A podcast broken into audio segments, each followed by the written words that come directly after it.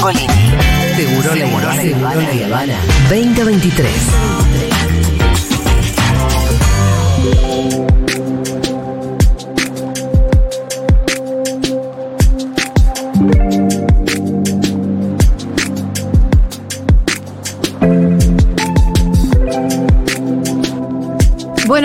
Contenta de recibir eh, a un jovencísimo activista. Capo.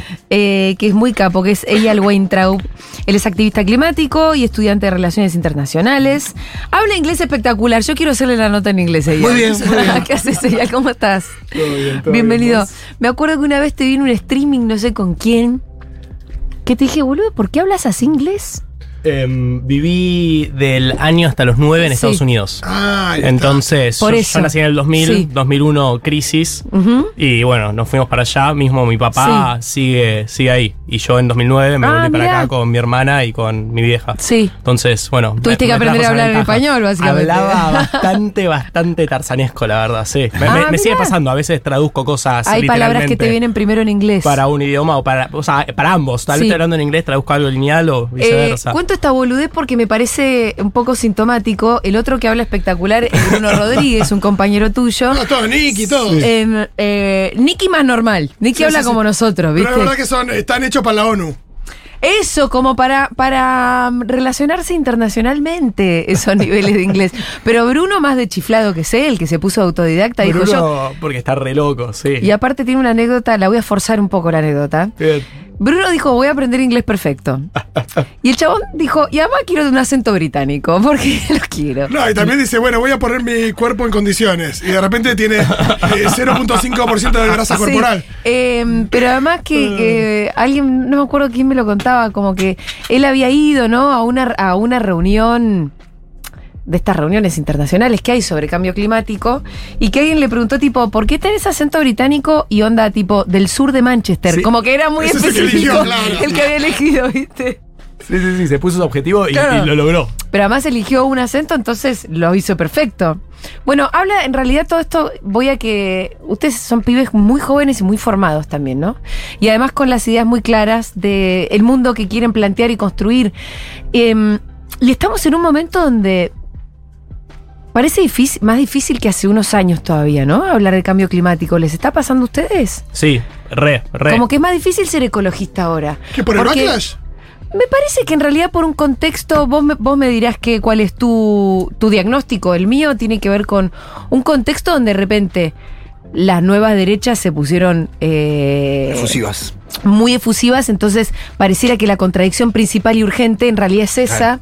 La guerra en Ucrania, entonces ¿a qué ahora te vas a poner a que el concierto de las naciones se pongan de acuerdo, porque de verdad para combatir el cambio climático vos necesitas un acuerdo realmente superestructural. Aparte lo tuviste a Trump en contra de eso, a. Bolsonaro en contra de eso, como hubo líderes mundiales o presidentes que, que también... son directamente negacionistas del cambio climático. Creo que ¿Vos qué, cómo la ves? es una mezcla de factores. Sí. Concuerdo con el diagnóstico que acaban de hacer.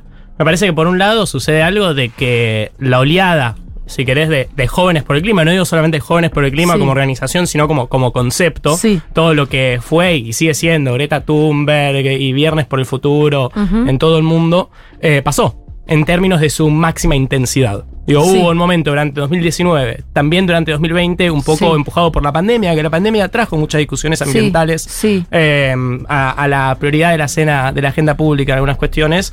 Después, 2021, 2022, ahora inmersos en 2023, empezamos a vivir, por un lado, como ese auge de militancia climática dejaba de ser novedad, por ende estaba menos presente también en los medios de comunicación, en la discusión política, eh, y a la vez empezamos a ver la pospandemia, bueno, entramos en guerra, crisis económica, y empezamos a ver cómo la agenda se empieza a diversificar y se vuelve más complicado instalar Sí. la crisis climática y ecológica como Sí. una prioridad. Totalmente. Y además, eh, eh, y yendo puntualmente como a ciertas urgencias que tiene, por ejemplo, Argentina y la restricción externa y demás, de pronto pensar en energías renovables eh, o, o pensar en dejar de usar nuestros combustibles fósiles suena un poquito utópico, ¿no? Sí, pero ¿Cuál es, cuál, cuál- cuál es para vos la solución a, a esa discusión? Mirá. O planteame, La- la- o si la- querés. La, la fórmula Coca-Cola, La ¿no? solución no sé si la ¿Dónde tengo. la fórmula de la de Coca-Cola? poner ¿Cómo se colorado hace y la coca? ¿sabes? Sí, sí, sí. No, bueno, pero son una de las discusiones. Acá sí, con sí. Quique Viale la tenemos a cada rato, de verdad. Constantemente. Pero, pero la tenemos confrontativamente también, sí, ¿eh? sí, sí. Yo le digo, Quique, vos sos un loco, nosotros no podemos hoy decir, che, bueno, no, que no haya más minería, que no se, que, que no saquemos Sí, más los suspendamos combustibles. vaca muerta. Suspendamos vaca muerta. La verdad que no estamos en una condición para decir eso, también considerando cuál es nuestro lugar en el, eh, Escenario. en, en el escenario global, ¿no? Sí, sí, cómo construimos un ambientalismo popular Sí. y latinoamericano. O sea, Sí. que esté bien claro en qué lugar de la División Internacional del Trabajo nos toca ocupar. Donde nosotros no podemos decir aisladamente, bueno, acá no se explotaba nuestro. No, re- no, y- vamos a dejar el petróleo ahí abajo El donde litio, está. no, no, no. Ahí como, bueno. Sí, no vamos a ¿Y hacer la zona de sacrificio, es lo que siempre dicen, ¿no? Que nosotros la zona de sacrificio para que en el norte usen los Teslas. ¿Cómo deberíamos dar la discusión desde nuestro punto, eso, latinoamericano? Creo que ahí eh, uno de los ejes está en transición, o sea, la Mm. palabra transición Sí. y planificación. Sí. O sea, está claro que no vamos a dejar de utilizar combustibles fósiles mañana. Eh, y mismo hasta es problemático que a Argentina en los inviernos tenga que importar gas. Sí. Entonces, porque mismo eso genera más dependencia externa en términos de que vos tenés que generar divisas que nuestro país las produce mediante la exportación de commodities. Pero aparte en términos climáticos es ridículo porque alguien más está sacando el gas. Claro. Entonces, me parece que un poco. Y Jóvenes por el Clima fuimos trabajando y, y también transformando nuestra línea y nuestra Sí. postura a medida de que fueron pasando los años y nos fuimos formando y fuimos también eh, repreguntándonos muchísimas cosas.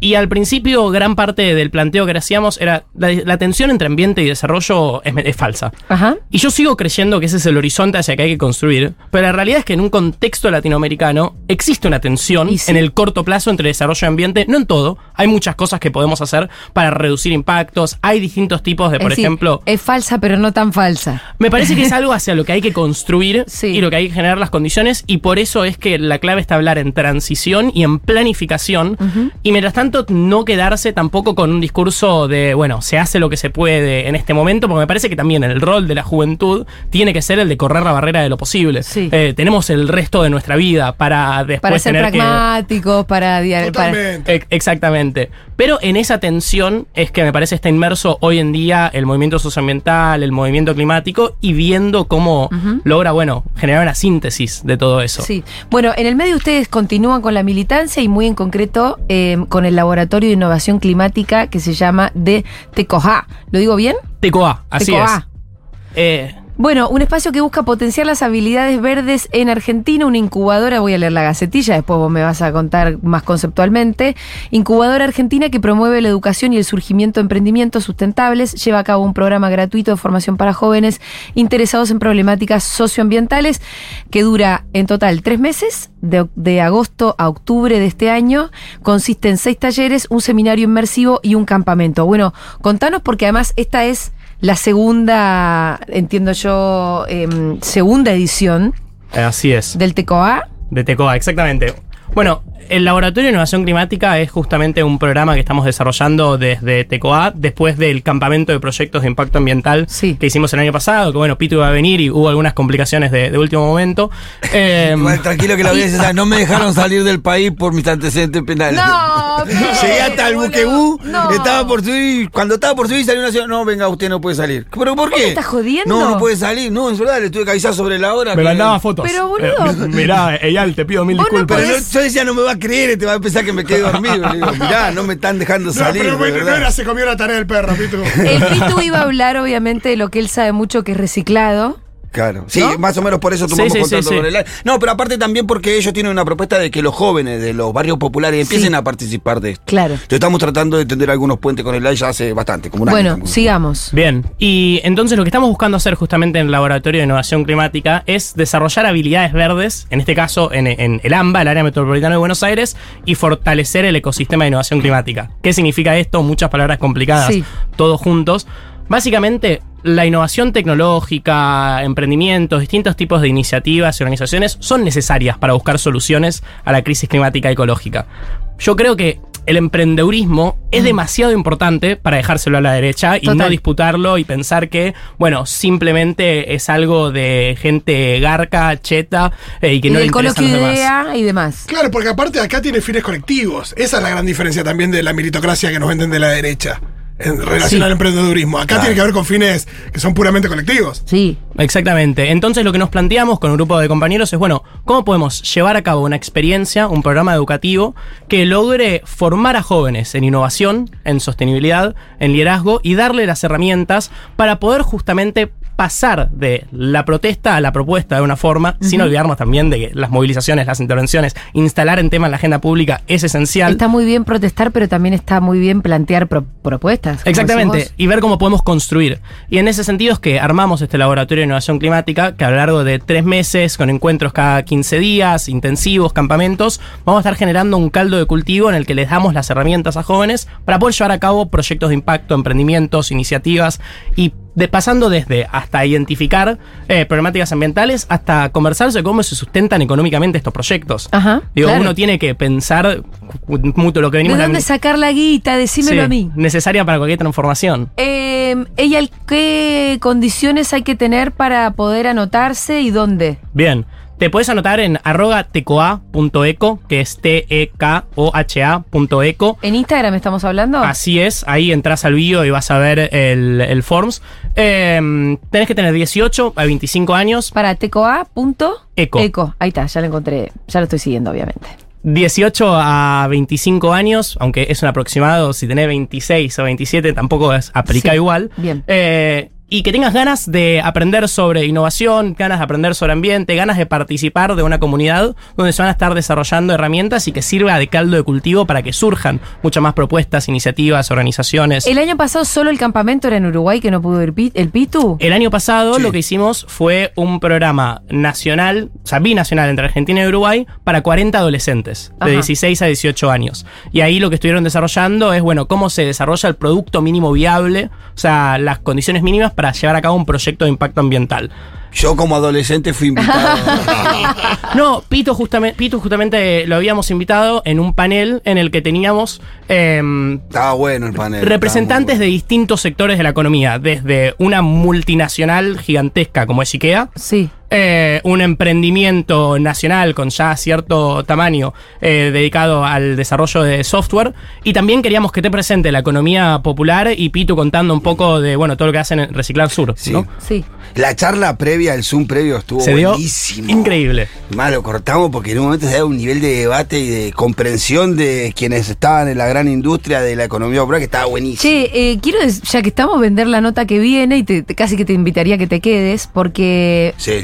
En un ratito viene María Castillo, que es cartonera y hoy es directora nacional de la Economía Popular del Ministerio de Desarrollo Social, directora del programa Argentina Recicla. Que tiene una vida excepcional, una vida que muestra claramente cuál es el transitar muchas veces de, los de los hombres y mujeres de los sectores populares. El programa eh, es 100% gratuito. 100% gratuito. Eh, entonces, para anotarse de vuelta, hay que tener entre 18 y 25 años muchas ganas. ¿Y qué más? ¿Y hay cupos limitados? ¿Cómo es? ¿Cómo funciona? Hay en términos? 30 cupos, por lo que hay un proceso Sí. de selección. O sea, vos aplicás, llenás un formulario y después te vamos a estar mandando un mail contando si quedaste o no en esta Bien. ocasión. Eh, y hay tiempo hasta el 29 de junio. así es decir, es. son unos días nomás. Quedan Ah, poco, poco ah, días. Quedan dos días. No, mañana, che, mañana te entre paso. Hoy, ya mañana, mismo. pasado. Hoy, Así mañana es. pasado. ¿Y ya hay muchos inscriptos? ¿Cómo viene eso? Ya hay muchos Sí. inscriptos, pero bueno, queremos seguir buscando, más. ¿no? Básicamente porque el secreto del éxito de este tipo de, de experiencias es el grupo y la comunidad que podés generar, que haya perfiles que se complementan, interdisciplinarios, gente que venga de la política, gente que venga más del emprendedorismo, gente que venga de la comunicación, gente más del palo científico, y ahí en esa mezcla Bien. es que pasa la magia. La primera edición que dejó. ¿Dejó proyectos? ¿Dejó cosas andando? Sí, sí, sí. La primera edición dejó, por ejemplo, un proyecto que se llama Desenganche, Sí. eh, que está trabajando algunos compañeros de distintas partes de Argentina y unos de Uruguay, que lo que están, por ejemplo, desarrollando son talleres ligada a energías renovables en barrios populares, haciendo un proceso en, en bueno, todavía no lo empezaron, pero lo están planificando y implementando y buscando los fondos para poder llevarlo a cabo, un taller, un, proceso de concientización sobre la importancia de la energía renovable en barrios y que termine con la instalación de, por ejemplo, em, paneles solares o distintos tipos de Bien. fuentes de energía para justamente desenganchar de em, la de em, ah, se me fue el El cable de, de, claro, la luz. de- de- del cable, del cable de luz con los problemas que, todo- que muchas veces eso trae. Eh, tecoa con H entre la O y la A punto eco o en Instagram arroba tecoa punto eco y ahí investigan cómo hacer, les quedan solamente dos días para anotarse. Yo siempre propongo que si están buscando lugares para participación, de participación, bueno, eh, estas son señales, ¿no? Sin ninguna duda. Que además después, te, ¿quién te dice te cambian la vida?